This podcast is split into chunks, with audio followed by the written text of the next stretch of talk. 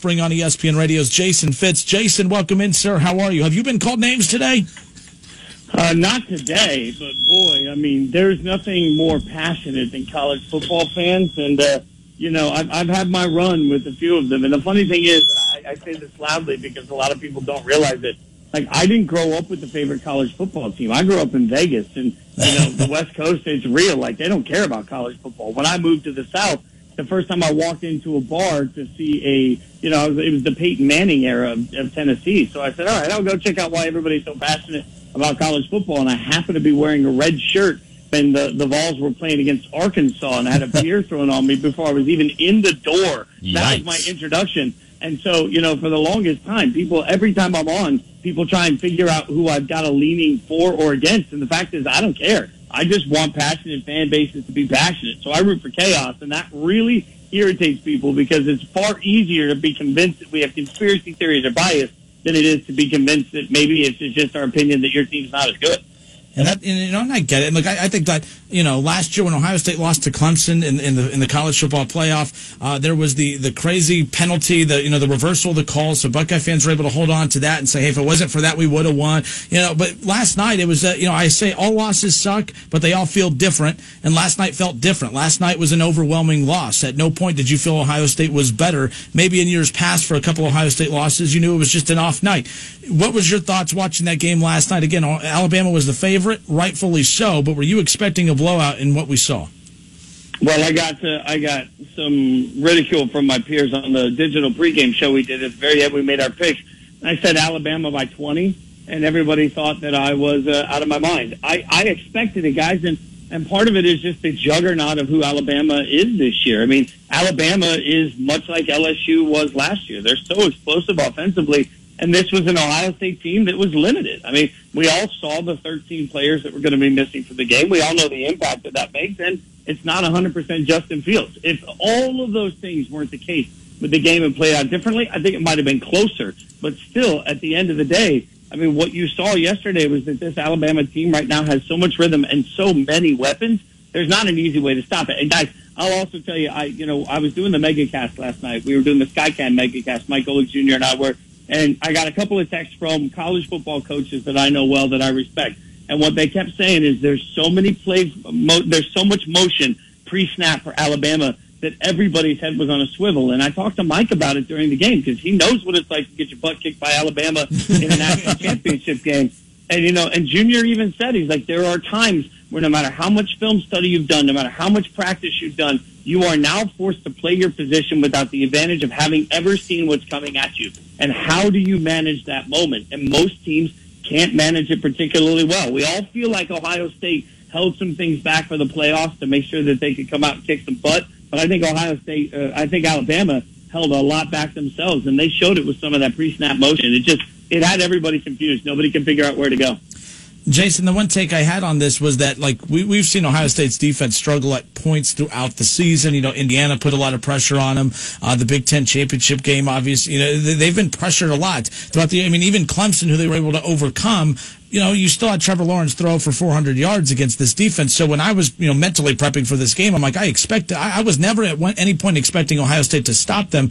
I was more so surprised, uh, Jason, based on the fact that Ohio State only put up twenty-four points. Because when we started dissecting the matchups, you know, quarterback versus quarterback, receivers versus receivers, we knew Alabama had slight advantages at multiple positions, especially wide receiver. But I didn't perceive this offense being that much better than Ohio State's. Clearly, I was wrong, and a lot of Buckeye fans were wrong. Were you surprised at all by how uh, little the contribution was offensively from Ohio State? Yeah, I mean, I thought you were going to have to lay forty on Alabama to have a shot in this game. And early on, you know, w- there was a, a very clear moment where you could see that Justin Fields wasn't himself because the, the few early passes he made didn't look particularly easy, but they also weren't taking a lot of shots. I mean, Olave was not a part of this game plan, right? And losing Trey Sermon was absolutely a knockout punch early also. So, uh, but at the same time, I, I mean, Mike and I at the end of the first quarter, one of the stories we were telling was, hey, Master Teague is stepping up and maybe there's some opportunity. And it just... it got away from them. That's the thing that's the hardest when you're taking on a team like Alabama. At some point, what you got to do is you got to stay within yourself and not try and match them point, point, drive, drive. It puts too much pressure on everybody, knowing that if they never punt, you're just not going to win the game. And that's There was no rhythm. And, and the most surprising part to me, and I'll steal this stat from Mike because he's smarter than I am, uh, coming into the game, Alabama's defense, when facing tight ends, they ranked one hundred fourth in the nation covering tight ends. I was stunned that we knew that going into the game and that Ohio State didn't find a way to exploit it. On the one drive early, they got the big play to the tight end. I thought that was going to be part of their game plan, and it just it wasn't. And, and as, as much praise as I've heaped on Ryan Day and, and the way that he's run that Ohio State program, Alabama outcoached them last night. That, that was surprising to me.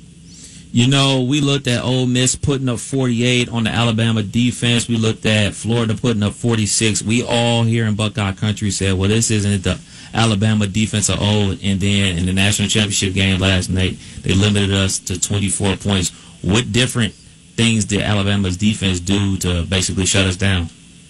Well, you know, A, you're not wrong. This isn't the Alabama defense of old, and they had a couple of really regrettable moments throughout the course of the season. And I think, guys, it's time to start admitting that the S E C isn't that much better defensively than the Big twelve. I don't know why we spent a generation just absolutely poo-pooing all over the Big twelve every single week. And now we're like, oh, no, this is still good defense. They just give up forty points. Like, I don't know how we make that argument. But uh, realistically, I think last night the most surprising thing was that they were able to shut down everything that was deeper than fifteen yards. I mean, there was just never a threat. And Uh, their ability, Sertain had a particularly good game. They covered better. I mean, they struggled in the Florida game to cover the weapons. They did not struggle in this game to cover the weapons. And I think that that, again, uh, that's where I think the game's a little different if you've got a Justin Fields that's one hundred percent of himself, because what you're really going to do is you're going to test that coverage if Fields can run around a little bit. But uh, it just it wasn't a viable threat there. And it's unfortunate for him, and it's unfortunate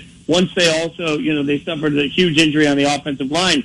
The first half, I, I, I'm sitting next to Junior, and I'm thinking he's going to cry at that point, like seeing a big guy go down, uh, but not just a big guy. Big guy, you know, you're talking about the Big Ten offensive lineman of the year. Wyatt so, Davis. You know, not, right now, so all of a sudden, what you have with the Big Ten offensive lineman of the year going down is you've got a quarterback that's exposed to injury right now that's going to be more exposed. So, you know, I, all of that played a part of it. Plus, Alabama rotated their depth better on the defensive line, so they were able to keep fresh bodies in front of that offensive line all game long. So you got you got to extend plays against Alabama. You got to make them run around, and Ohio State just wasn't wasn't capable of doing that. You know, it's college football is very territorial. You know, Big Ten country, A C C country, S E C country. Why do you think it is that S E C country thinks that they get a national championship because Alabama got a national championship? Like Vanderbilt doesn't that- get a ring. That is the dumbest thing. Like, I have never understood. Like, everybody knows. Y'all know. Like, everybody knows I'm a Raiders fan. My, my like, if, if I'm going to watch the Broncos or the Chiefs play in the Super Bowl, I don't want them to win it so I can say I had the best division. I want them to get curb stomped so that all of my friends that are Chiefs and, and Broncos fans feel the pain that I felt when the Raiders lost the Super Bowl. Like, I don't understand this whole I'm a Tennessee, and let me tell you, if we're going to throw S E C fans under the bus, nice. Let's also acknowledge, like, I lived in I lived in Nashville for twenty years. The weirdest thing to me is that Nashville is the backyard of Vanderbilt. Nobody likes Vanderbilt. They all like Tennessee because Vanderbilt was irrelevant for generations, but they all like Kentucky basketball because Kentucky basketball was good. So, like, you're telling me you're a Tennessee football fan but a Kentucky basketball fan? Like, it is a weird mindset down here, y'all. I don't I don't understand it at all when it comes to the fans and the way they celebrate their conference is better. Like, my conference is better than your conference is the grown-up equivalent of my dad can beat up your dad. It, it's a pointless argument. You know, and it's funny because we, you know, Ohio State fans have gone into hiding today on the show. We've gotten a lot of Alabama fans calling in, and one Bama fan called in and said, well, you know, the, the Ohio State lost last night. You know, we, we think that Ohio State's good, but they're really not because they haven't faced any any team like uh, Alabama before. And I said, well, listen, hold up, time out. Based on that logic, then Ohio State would never beat Alabama, and they beat Alabama the last time. And on that, you know, so the, the stuff that they literally convince themselves of drives me up the wall because it's okay to say, hey, our team's better than yours this season. But this whole mentality of our team's better than yours because of the conference we play in, that drives me up the wall. Yeah, well, especially, again, I mean, Uh, we're suddenly forgiving the fact that the majority of the, the S E C plays absolutely no defense at this point. Mm-hmm. And then we had just anemic. Uh, you look back at this year in the S E C. What did you have? You had failures defensively from Florida consistently. So mm-hmm. their offense had to put up as many points as they put up. You had an offense on the other side of it in Georgia that took forever to get going because bad coaching, bad decisions early on in the season Georgia really lost an opportunity to show out because I don't think they got things right early enough in the year. And then you've got a Texas A and M team that everybody's just trying to pry into the playoffs somehow, even though they got their butt kicked by Alabama. So, like, I, I love the fact that Ohio State getting their butt kicked by Alabama is some statement on the Big Ten, but Texas A and M getting their butt kicked by Alabama is not a statement to the S E C. It's a very strange argument to me. Like, that's why, again, like, the freedom I feel here is that I don't root for or against any conference. So I'm just sitting back. Uh, it's like being at your, you know, your friend's family reunion and you're watching everybody fight with everybody. And I'm just sitting back there, like, uh, occasionally stirring the pot, eating some popcorn and watching everybody go at each other. You know, we're on a roller coaster with Justin Fields. After the Northwestern game, his draft stock plummeted. Then he has a great game versus Clemson. Oh, up, he's back to the number two pick in the draft. And after last night, he's falling back to number three. Why is it a roller coaster ride all of a sudden? Why come? How come it isn't looked at on his all his overall college career as opposed to seeming like we're going game to game now? You know, there's there's two answers to this, and neither of them are, are nice. And I'm going to be honest, I just think what happens is a lot of N F L people that start talking about the draft, and I'm not talking about necessarily our draft gurus or experts, but a lot of people that are talking about the draft and making up mock drafts just are not college football heads. And, you know, it's one of the things, I talk to Peter Burns all the time, and I know Burns can be very polarizing because of his F B C fangirl approach. Like, I get it, uh, you know, but, and I would say that to him if he were here, but, you know, the thing that he always points out is it's amazing how often teams get it wrong and analysts get it wrong because they just don't watch enough college football. And so what happens is everybody falls in love with a name at some point in the season, and then they start watching it. So for a lot of people that are trying to figure out where Justin Fields falls versus Zach Wilson, it's because they didn't watch much of either of those quarterbacks play. So, you know, realistically, when you get into the draft situation for Justin Fields, we've seen that he can be a spectacular quarterback. We've also seen that he probably has some growing to do, which I don't think is an unfair thing to say for a quarterback that you may pick in the top five. I mean, Justin Fields has every opportunity to be a top-notch quarterback in the N F L, and it's part of why I told Jets fans when they were freaking out about not getting the first overall pick, do a Google search right now and just just Google the top quarterbacks in the N F L this season. And I, I don't really care about the minutia of the list, but as you start to go down everybody's list, you'll find that the only top overall pick on anybody's list that's in the top half of that is Kyler Murray. The rest of them were not top overall picks. So uh, I, I think Justin Fields is going to go to a good situation if he can get himself out of a situation where he doesn't have to go to Jacksonville or the Jets, and he'll be, all of a sudden, we'll look at it and say, why didn't everybody see this? And without remembering that he went to a better team, had the opportunity to maybe sit back a little bit, figure out who he's going to be as a pro, and didn't have the same level of pressure on him because he wasn't the number two overall pick sitting in New York. To me, it's not complicated. I believe in body of work, and that's why anybody that says, well, Sam Darnold, we're not sure who he is. Yes, we are. Go back and watch Sam Darnold at U S C.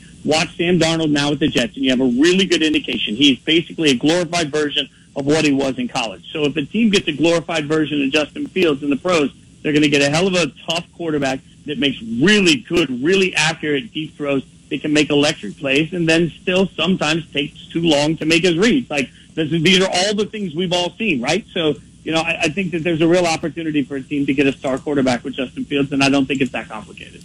All right, E S P N Radio's Jason Fitz, good enough to hang out with us here on a Tuesday. Uh, of course, reaction to last night's national championship game. Alabama rolls over Ohio State, and that's all she wrote for the twenty twenty college football season. How about that? But, Jason, we'll send you out with this. You know, you're talking about these great star quarterbacks. So let's talk about the greatest quarterback of all time. Baker Mayfield um, leads the Cleveland Browns to the playoffs for the first time in eighteen years and then wins in his playoff debut against the Pittsburgh Steelers. How about that? I projected them to win twelve games this year. Well, they're at twelve. Will they get thirteen? They're a ten-point underdog. It's going to be a tough one for them on Sunday. Uh, well, I mean, nobody hands off better than Baker does, right? Damn it, Jason. Damn it. Yeah, Fitzy, oh, get him. I mean, hey, look, you know, you know, I, I, I picked him coming into the season. I picked him to make the playoffs, so I haven't been anti-Browns, but you're right. Midway through the season, I didn't think they'd be able to put it together. They have. Baker's done really well, and, and I got to give a lot of credit to that coaching staff. You know, it's something that I've talked a lot, you know, to people in Cincinnati about, for example, is that sometimes you can get so enamored with the fact that you've got Joe Burrow that you forget that you have other people on your offense that you have to get involved in the game. That's something that Stefanski has really brilliantly done. I think it's a huge credit that they were able to go in and beat the Steelers. They're in a situation now where all Baker has to do is be pretty good, and they're going to be able to win a lot of games for a long time. So I, I feel if I'm a Browns fan, do I think the Browns have a, a shot against the Chiefs? No. Uh, but realistically, I don't think anybody has a shot against the Chiefs. So uh, if I'm the Browns, I'm looking at it saying, hey, uh, Pittsburgh is a, is a dumpster fire at this point. They have no idea what their quarterback situation is going to be. Cincinnati is still Cincinnati, and, and Baltimore is going to be good for a while. So you're looking at, hey, uh, we're going to take on the Ravens year in and year out for the next five years. Like, that's a better that's a better sort of approach than we've seen for a long time for the Browns. All right, you know what? That's it. I- I've had it. Jason, I love your takes on everything except the Browns. You're doing a fantastic job till now, and you're going to feel really silly uh, when you come on next week and we're talking Uh-oh. about the Browns and the A F C title game. I'm just throwing that out there. I just want to be clear that you're going to feel pretty silly next week. If the Browns make the A F C title game, when the N F L draft is in Cleveland, I will meet you there, and I will take you anywhere you want for dinner. It is on me. We Fair will enough. sit back, and we will we will have all of the steak that you can possibly eat in one meal. All right, and I'm I, cheap, so I don't say that without some level of confidence. A deal, and I want to up it too. Spain and Fitz, seven to nine. I want you to give our show a shout out on that show next week when the Browns win. That we are the greatest local show of all time. That's what I that, want. That, that is, and that steak dinner. That's that, done. All right. I I, that, that, I will do that on Monday next week. If y'all win, you will get all of the credit. All right. Sounds like wow. a plan. Hey, Jason, thank you so much, man. Take care, and uh, we'll talk next week. Happy New Year, guys. Thanks so much for having me. Later. Steak and a shout-out. Uh, now, fun. Normally, I wouldn't be rooting for the Browns, but a shout-out on the national show, steak dinner in my hometown, go Browns. Yeah, of course go Browns. We just talked about how the smart fans are loyal fans to their division and conference. Oh, goodness. Oh, goodness. So, hold up. I didn't hear all that. So, what what did he he said, what all do we get if we the Browns get, win? If the Browns win, steak dinner in Cleveland for during the N F L draft, and uh, a shout-out on Spain and Fitz. Perfect. Spain and Fitz, by the way, weeknights, seven to nine p.m. right here on fourteen ten E S P N Radio. E S P N Radio across the board.